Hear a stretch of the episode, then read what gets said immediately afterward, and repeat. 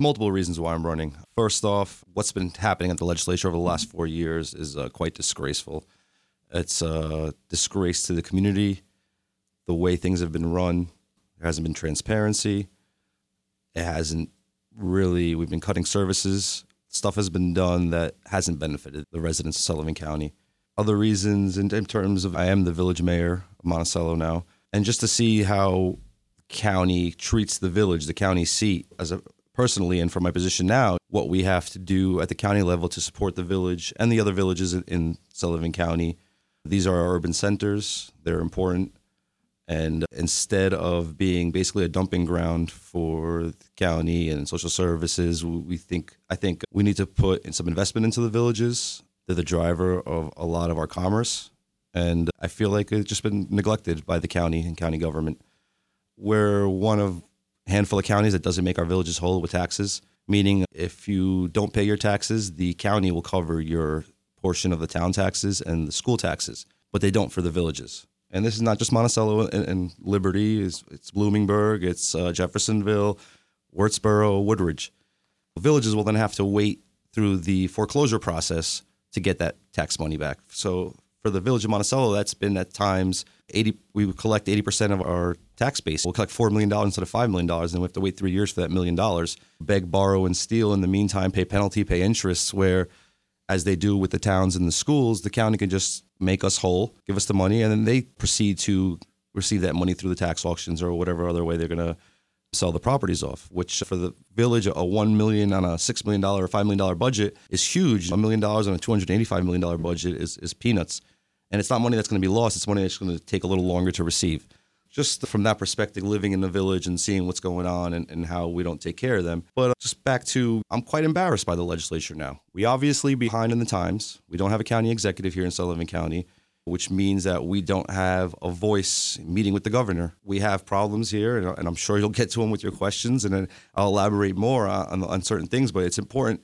to have a county executive who everyone in Sullivan County gets to vote for. Right now, you have someone who's getting who has 10% of the population, and, and they're able to set committees and basically run things the way they like it, which is to me is a very undemocratic. So getting a county executive one, making villages whole, and, and then talking about sharing some sales taxes throughout the county with the towns and, and villages. That's another thing that we're behind on the times on. It seems like everyone else every other county who's ahead of us, whether it be economically or on the healthcare rankings. They, they all have these things that they've done over the years, and, and we're just behind on the times. And I feel like it's time for us to catch up. Let's talk about some of the issues here. Access to healthcare is really important here, and especially in rural sure. Sullivan County. We're such a huge county, and a lot of services now are being shipped to Orange County. It is a critical concern. What initiative do you propose or, or ensure that, that residents in remote areas in a county have access to quality health care. In terms of quality health care, I don't think the county itself really has much quality health care. We do have in the lower county, we have some major medical offices and stuff, but even with those offices, you call someone and ask them how long it takes to get an appointment or the quality of care they get at these places. Let's first start with our Medicare reimbursement in Sullivan County. See, Sullivan County gets at a lower reimbursement rate than the rest of the counties in the mid, in the Hudson Valley region that's where that we're usually grouped in. For instance, uh, a doctor here gives Medicare a bill for $100, they'll get 70 cents on the dollar in Sullivan counties, whereas in Orange County, they'll get 85 cents on the dollar. So, right there, that shows you why there's no incentive for a medical group to become here, whether it's in the rural areas or in, in, the more urban areas or closer to Orange County. So, right there comes back to my county executive. That is something that a county executive should be up in Albany once a month and calling Albany, calling the governor's office once a week trying to lobby for us. Because if we're never going to get the same reimbursement on the Medicare, we're never going to get the quality of care here we need. And if we don't get that first, we'll never see the expansion within the rural region. First and foremost, we have to make sure that we are on the same page and get the same reimbursement as everyone else. We, when we do a public works project here in Sullivan County, we have to say that pay the same prevailing wage that we do in Manhattan. We're grouped in with those counties from here all the way to Suffolk County. But when it comes to our reimbursement rate, when it comes to our health care, we're not in the same range as them. We're below them, and you can see that by the quality of care we're receiving here. So the first step was is to lobby that, and then when we do get organizations here and and they're setting up shop here, and obviously we get involved with the IDA and, and, and giving stuff like that. make them come out and, and set out outposts in the rural areas, or you don't give them anything else where in the places that they want. You got to hold them accountable as well. It's, it's been too long where we've put profits over people, and, and it's time to change that around. Sullivan County relies heavily on tourism. We've seen a huge boom post pandemic, moving here, starting businesses here. Uh, so, how can you still bolster tourism that like we are doing now, but still address concerns of residents who might be impacted by the increased visitor traffic that we have? It's a fine line to, to walk on. Sullivan County has always been a tourist destination. That was what we were in our heyday, and it's what we're focusing on now. There has been a, a movement to try to diversify what we do here in Sullivan County in terms of the jobs that we're creating and not to only depend on tourism. In terms of the traffic concerns, everything, we have to work at our infrastructure. We have to invest in that and do studies, see what we can do to mitigate some of that. But unfortunately, it's going to be a concern, I think, going forward. And this, I've always said traffic is a good thing. I understand I live in the village of Monticello where we're used to traffic, but as a business owner, more people coming to the county is a, is, is a great thing. I, I've seen it in my own business, what has been done through the casino and the Kartrite locally and, and everything else that's gone through the county and with the second homeowners and, and the, the new homeowners moving up. We have to look at number one, the problem that brings is, is more with the, the housing crisis also uh, drives some of that. So we have to look at innovative ways to create more housing and to do it in ways where it's not going to mess with our rural landscapes and, and cause traffic in those areas. And the village of Monticello is an urban center, and that's where we should be looking at getting some. We and we have been doing this, getting multi-unit projects, and that's, that's for workforce housing, senior housing, market rate, because there's a, a lack of housing in, in every sector here in Sullivan County right now. But uh, when it comes to the, the traffic and some some of the stuff is gonna we're gonna have to look at ways through infrastructure to mitigate some of that. I don't think we're gonna have less people coming to Sullivan County. We're gonna have more people coming. So I think we have to do some infrastructure projects where we're gonna have to widen some roads, maybe add some lanes here and there, and just work with everyone not only to mitigate traffic, but to make sure our emergency services can get to where they need to be when they need to be there and tighten that stuff up and, and look at what other places have done to to keep themselves safe and keep the people happy. You mentioned affordable housing. Given the, the scarcity of housing, how can you ensure continued accessibility for housing for all residents of Sullivan County, not just for those who can afford it? Specifically, what I've done in, in my last few years in the village of Monticello is, and in the, the eight years I've been on the board, is for instance, we put in a historical district, which allowed people uh, to receive 40% of their renovation costs back on Broadway. So in the last two years, we've had about 60 apartments open up on Broadway, and we have another 80 on the way now. Taking the properties that we have that have been empty and vacant for all these years and activating them has been a huge boost without having to put one shovel in the ground.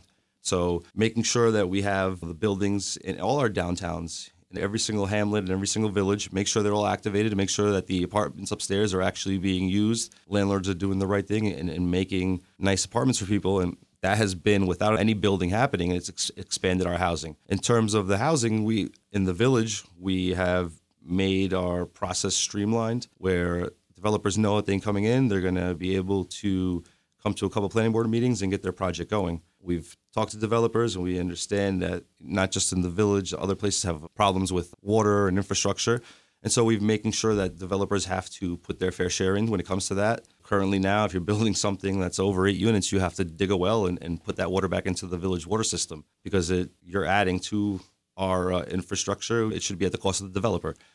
And so looking at that, looking at innovative ways to zone things in order to save our natural resources, but to build housing so people can live and, and people can prosper here in Sullivan County.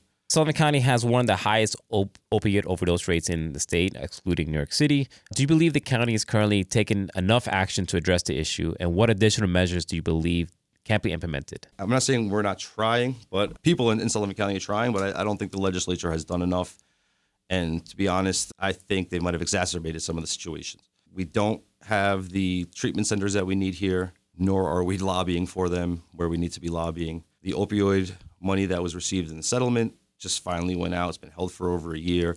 How many people have died in that time? We have a system here where we don't have emergency housing. We don't have housing for people coming out of rehab, and we'll just throw them in a show, hotel in a village next to a predatory drug dealer. I, I, think blood is on the hands of the legislature. Unfortunately, I, I think we've not done enough We are not. We don't have a county executive, to lobby for us to get these things that we need. And I just think uh, everyone turns a blind eye because they don't live, you know, in the village of Monticello. People in charge now, I can see, don't really care about the village of Monticello. It's just drop another one in the village and drop them in Liberty and let them fend for themselves. More programming, more access to counseling and quick, what is it called, the, the fast detox centers, I think is a must. But we also have to look at the reason of why in Sullivan County do we have so many people addicted to opioids. First, I would say is that it starts with the youth. We don't do enough for our youth here. The county does barely anything but throw a couple of five and ten thousand dollar grants around. It, it doesn't. We have the opportunity now where we can build youth centers throughout the county. We have transportation that we're using throughout the county to send kids to programs. So kids from Narrowsburg will want to do a program that's in at the youth center that we built in, in, in Fallsburg. They'll be able to do that. Networking these kids from a younger age, see what they can get involved in and, and where they can get involved in that. Just give them the opportunity to leave their towns to do something else. But it comes with leadership at the county government, setting up some youth centers. They have the money over the last few years with the money they've gotten through COVID and the anticipated loss, which they never had, the furloughs, the cuts, they could have done something. But instead, they, they just made more cuts. And I think the cuts that they've made in the planning department, in the Office for the Aging, and all the health services departments, I think was going to make the situation a lot worse. Social workers, it's not helping in a situation. Becoming a high drug trafficking area will help, but doesn't. It's not going to help if uh, county government is not using the resources to put it where it needs to be. In recent years, there's been a noticeable increase in public disagreements and infighting among the members of the Sullivan County Legislature.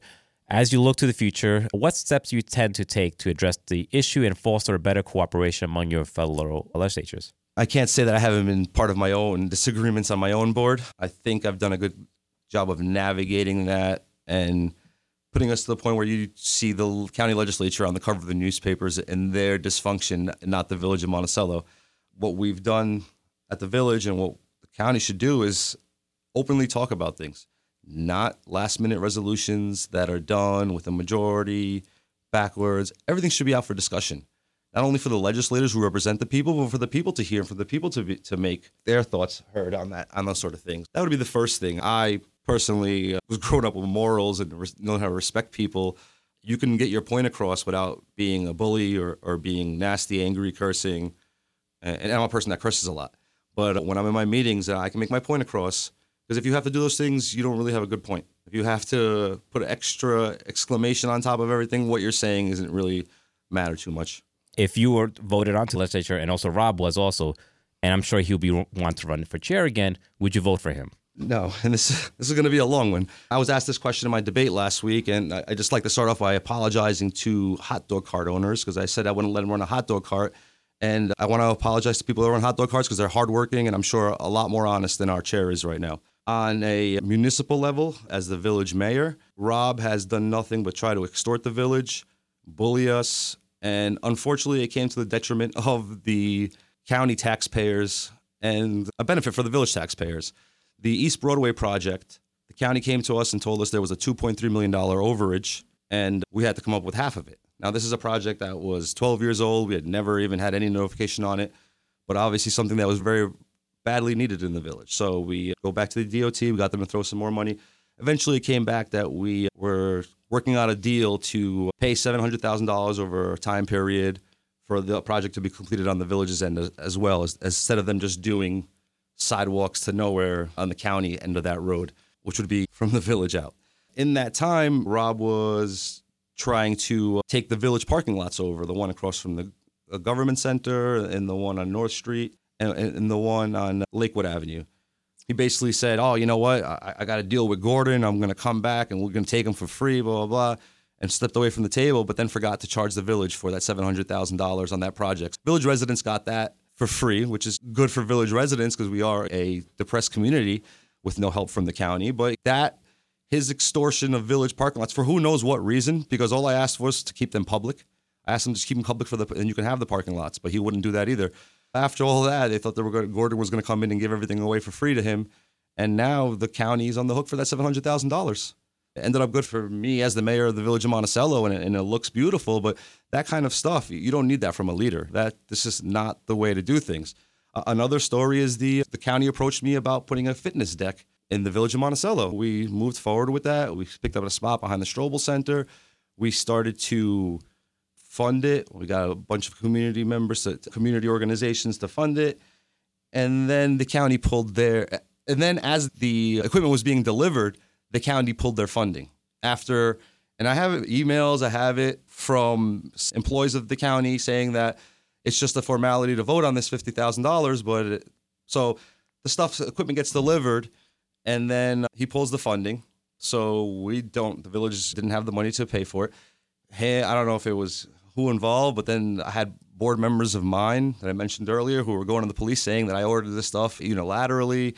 And you know, so they try to get me in trouble. Like, but luckily the school district came through, and that fitness court will be put on the Monticello uh, High School property next to the new tennis courts, and it will be open to the public. Contrary to Rob trying to mess with the area, we got it done eventually without that funding, and so glad that happened. So yeah, I, I wouldn't make this guy chair. I, I wouldn't let him empty the water out of a hot dog cart.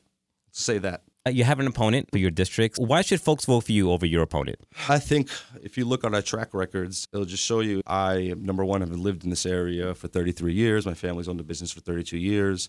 I've been involved here on the village board eight years, for many years before that, doing charity and, and other nonprofit work. I know the people here, I I know the community, and um, I feel like I, I've done a pretty decent job giving what we've been able to, I mean, accomplish the village given our resources. Broadway was empty when I took over. You can't find every place with a CO is rented right now, and the rest of them are all being worked on or in the process of getting their permitting to work on. The retail is being driven by the residential above it and throughout the, the village. I've done some innovative things to bring in money to the village, make sure companies like Walmart are paying their fair share to the village. I was able to get another $150,000 a year out of them to keep using our water. That went to our general fund. As my uh, opponent is, is very new to the area, a pretty seasoned politician, but also a political opportunist, in my view. For instance, I was at a door the other day and they're telling me how, uh, oh, she's done a great work with the lake communities in, in, in the town of Thompson. And so I say, then how come she didn't run for the town of Thompson board where she can affect all the stuff that's going on in the town of Thompson? Whereas in the legislature, there won't be anything that will be done with the planning and zoning boards in the town of Thompson. And to me, it just seems it's just an opportunity for her. Just like when she moved into this area, she said that it was an open seat in the state senate when our state senator Peter Oberacker was an incumbent there and uh, has been doing a wonderful job there. And so just right there, it just shows you that they're more interested in uh, being in the public eye and, and having power instead of helping the people below them. The record in Ulster County as being chair and, and multiple scandals that were there, people can read up on that themselves. Just Google her name. I, I never really talked bad about opponents, but sometimes you you have to let people know what's out there and, and let them see from what they see online and the news and the people in Ulster County what what really happened and why they should vote for me over her. We're talking to George Nikolados, who's running for District 9 legislature. Thank you so much for joining us on the program. Oh, thank you for having me.